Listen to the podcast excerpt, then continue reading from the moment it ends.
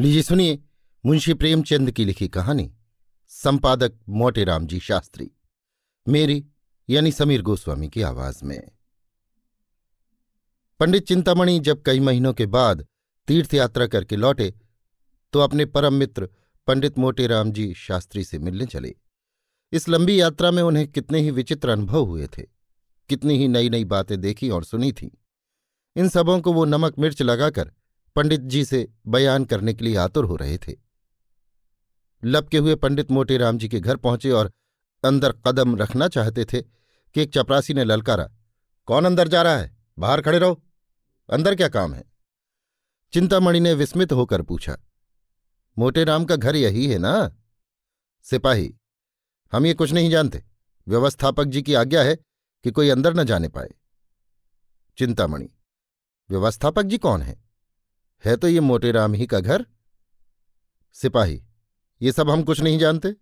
व्यवस्थापक जी की यही आज्ञा है। चिंतामणि, कुछ मालूम तो हो, व्यवस्थापक जी कौन है? सिपाही, व्यवस्थापक जी व्यवस्थापक जी है, और कौन है? चिंतामणि ने चकित तो होकर मकान को ऊपर से नीचे तक देखा कि कहीं उनसे कोई भूल तो नहीं हुई। तो उन्हें द्वार के सामने एक बड़ा सा साइन बोर्ड नज़र आया। उस पर लिखा था सोना कार्यालय। मित्र से मिलने की उत्सुकता में उनकी निगाह पहले उस बोर्ड पर न पड़ी थी। पूछा, ये कोई कार्यालय है क्या? सिपाही, तुम्हारी आँखें नहीं हैं क्या?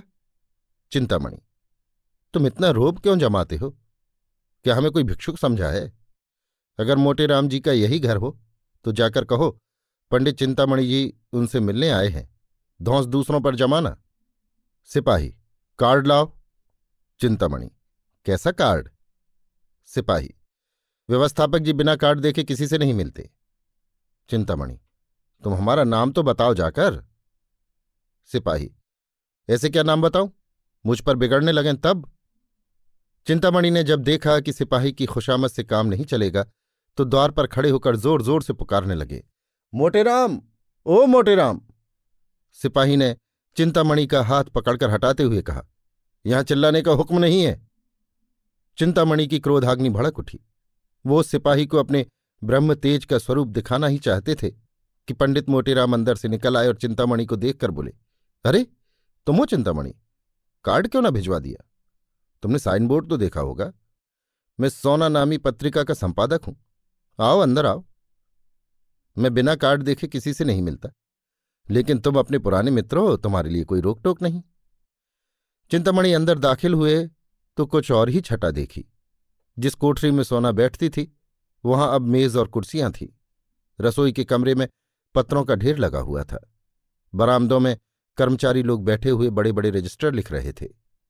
जब दोनों आदमी कुर्सियों पर बैठ गए तो मोटे राम जी ने कहा, तुम जब तीर्थयात्रा करने चले गए तो मैंने एक पत्रिका निकाल ली। चिंतामणि अच्छा तो सोना पत्रिका का नाम है। तुम ही इसका संपादन करते हो? मोटेराम जब से मैंने ये पत्रिका निकाली है, हिंदी संसार में हलचल मच गई है।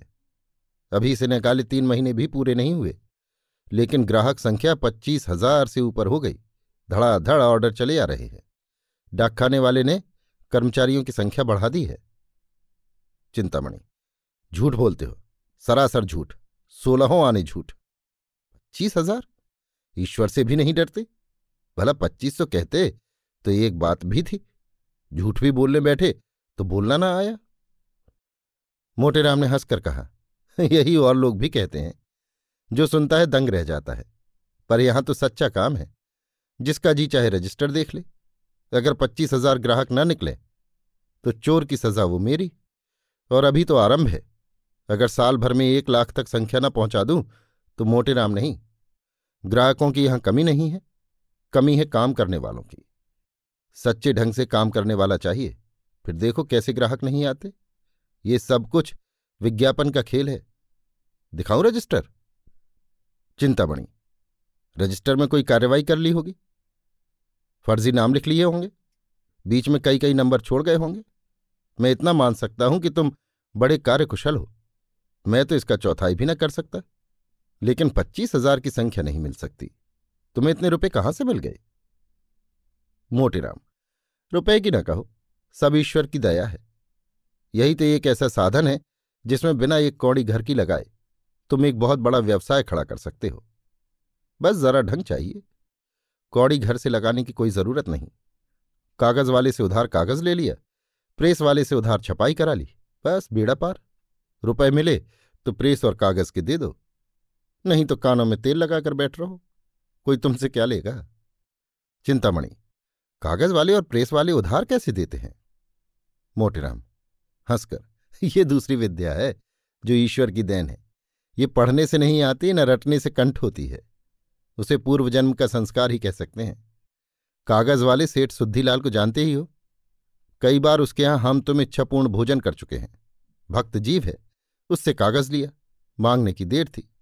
पाँच सौ का कागज़ ठेलों पर लदवा दिया। छापा खाना अभी अपना नहीं है। एक दूसरे छापे खाने में छपवा लेता हूँ। पूरे दो दर्जन एजेंट रख छोड़े हैं। वे नगरों और ग्रामों में जा जाकर मेरी पत्रिका का प्रचार करते हैं। कर्मचारियों के साथ मेरा नियम बड़ा कठोर है। उन्हें टालबाजी अथवा कामचोरी करते देखकर मैं आपे से बाहर हो जाता हूँ। मेरी देह में आग सी लग जाती है। यही जी चाहता है कि इन्हें कच्चा ही चबा जाऊँ, नमक भी न मांगू। कितने ही तो छोड़कर भाग खड़े हुए। इसमें भी मेरा ही लाभ रहा। उनका वेतन न देना पड़ा। कितनों ही को पीट चुका हूँ।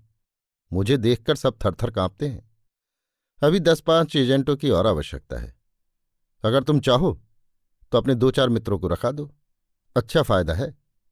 चिंतामणि मेरे मित्रों में ऐसे बहुत कम हैं जो तुम्हारी इस अनीति को सहन कर सकें।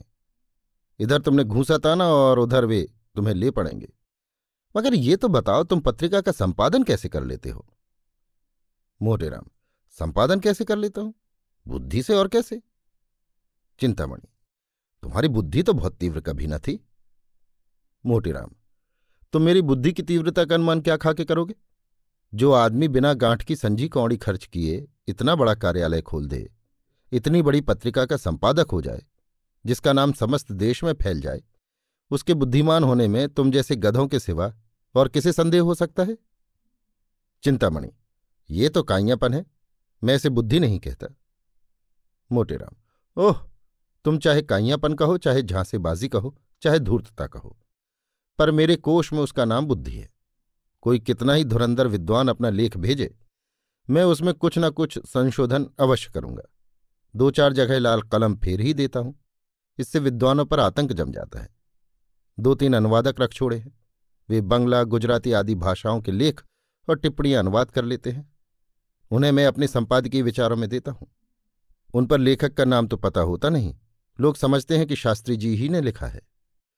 किसे इतना अवकाश है कि मेरे लेखों की छानबीन करता फिरे? मैंने बहुत दिनों के बाद सांसारिक सफलता का मूल मंत्र खोज पाया है, मगर तुमसे न बताऊँगा। चिंतामणि, क्यों मित्र? हम ही से ये पर्दा मैंने तुम्हें सदैव अपना गुरु माना है, और अब भी अपना बड़ा भाई समझता हूँ। और तुम मुझी से ऐसी कृपणता करते हो। मोटेराम अच्छा वचन दो कि तुम पत्रिका के सौ ग्राहक बना लाओगे। चिंतामणि तुम्हारी आज्ञा मैंने कभी टाली है? मोटेराम अच्छा तो सुनो, वो मूल मंत्र है डींग मारना। ऐसी डींग मारो कि दूसरे प्रभावित हो जाएँ। कोई कितना ही अविश्वास प्रकट करे, कितनी ही हँसी उड़ाए, कुछ परवाह मत करो। तुम्हारे चले जाने के बाद वो अपने मन में सोचेगा कि अगर इसने रुपए में एक आना भी सत्य कहा है, तब भी कुछ कम नहीं। बस ज़मीन और आसमान के कुलाबे मिला दो। ग्राहक संख्या कभी एक लाख से कम न बतलाओ। खूब ज़ोर शोर से कहो कि हमने पाश्चात्य विद्वानों से लेख मंगवाने का आयोजन किया है। अपने चित्रों और लेखों को अद्वितीय सिद्ध करो। फिर देखो ग्राहक कैसे नहीं पंजे में आता। तुम जरा भी झिझके और काम बिगड़ा। जरा देर के लिए अपने को भूल जाओ और ये समझो कि मैं जो कुछ कह रहा हूँ, वो अक्षरशाह सत्य है। तुमने मेरी पत्रिका देखी नहीं। इसमें समाज सुधार पर बड़े स्वतंत्र लेख रहते हैं। चिंतामणि, समाज सुधार पर? तुम समाज सुधारक कब से हुए? तुम तो बाज़ार की पूरियाँ तक नहीं खाते। मोटीराम अजी ये ना पूछो मैं क्या खाता हूँ और कैसे रहता हूँ। इस कमरे में आकर मैं समाज का कट्टर सुधारक हो जाता हूँ और घर में जाकर सुधार का कट्टर शत्रु। बिना इस दुरंगी चाल की सफलता कहा?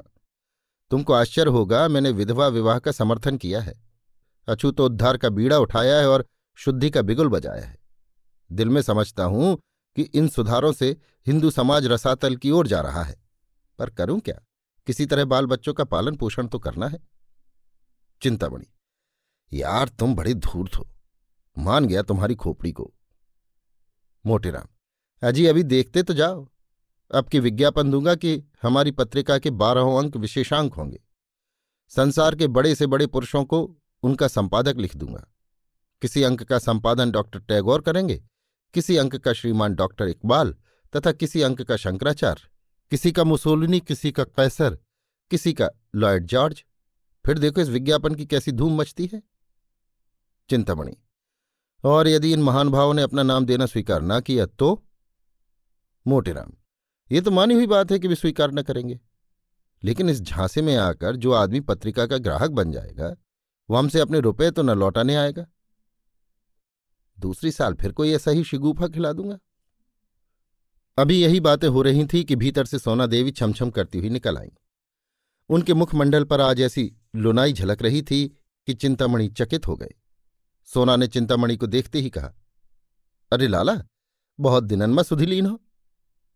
कऊ भुलाए देत है चिंतामणि, क्या करूँ भाभी जी जरा तीरथ करने चला गया था। कुछ परलोक की फ़िक्र भी तो करनी चाहिए। सोना, अरे, अबे तुम्हारे उम्र ही का है जो लाग्यो परलेख की फ़िक्र में? अभी तो पचासों के पूर्व ना ही भयो। तुम्हारे भैया का आजकल ये नई सनक सवार भई है। कितना समझावा कि फरफंद में न परो। भगवान जौन भाग में लिखे होई तो न आप ही घर बैठे मिल जाई। मुदाई के की सुनत है? अभी पाँचों सौ गह की पतरिया के नाही भय? तौन चिल्लाए लागे कि हमरे तो पच्चीस हज़ार गह की होए गए। मोटेराम तुम्हें आए किसने बुलाया जो डाइन की तरह सिर पर सवार हो गई? जाओ अंदर। चिंतामणि, क्या अभी पाँच सौ ग्राहक भी नहीं हुए? ये तो मुझसे भी पच्चीस हज़ार कह रहे थे। सोना, इनका बकै देव झुटाई माँ तो इनके पैरान बसत हैं। मोटेराम तुम यहाँ से जाओगी या नहीं? सोना, ना ही। देखी का कर ले थो हमसे ही ज़बरदस्ती न चल पाई। समझी राखे हो संसार का ठगा करो, ठग कहूँ का? हमका आखी दिखावत है? आखी फोड़ दे हो। आज क्रोध में भरी बैठी हो। तुही का लाज नहीं आवत कि अपनी पतरिका में राणन के बिहाव की बात लिखत है? बैठी तो एक ठो राण बहनिया, काहे नहीं वही का बिहाव कर डारत है? कहा तोरे पच्चीस हज़ार गही की देखो नकली रजट्टर बना के सबका दिखावत फिरत है। लाला तुमसे एक एक गुनकाव का ही। अभी दारू पिए लाग है। चिंतामणि, अरे, सच? राम राम। मोटे राम, मैं तेरा गला घोंट दूँगा। सोना, राम जाने दारू पियत है, बोतलन दारू पी डारा थे चोरवन की तरह अंग्रेज़ी दुकान में जात है और जेब में बोतल रख के भागत है। असल चोर, कहते हैं कि यह के पिए से बुद्धि बाढ़त है। भोजन पाचत है, मज़ा आवत है। तोरे मज़ा में लूका लगे, बुद्धि राण कहाँ लो बाढ़ी, का मजार हो जाई? यही के मारे नाक में दम हो ही रहा है।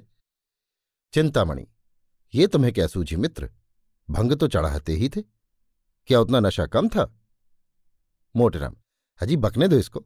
इसकी बुद्धि तो घास खाने गई है।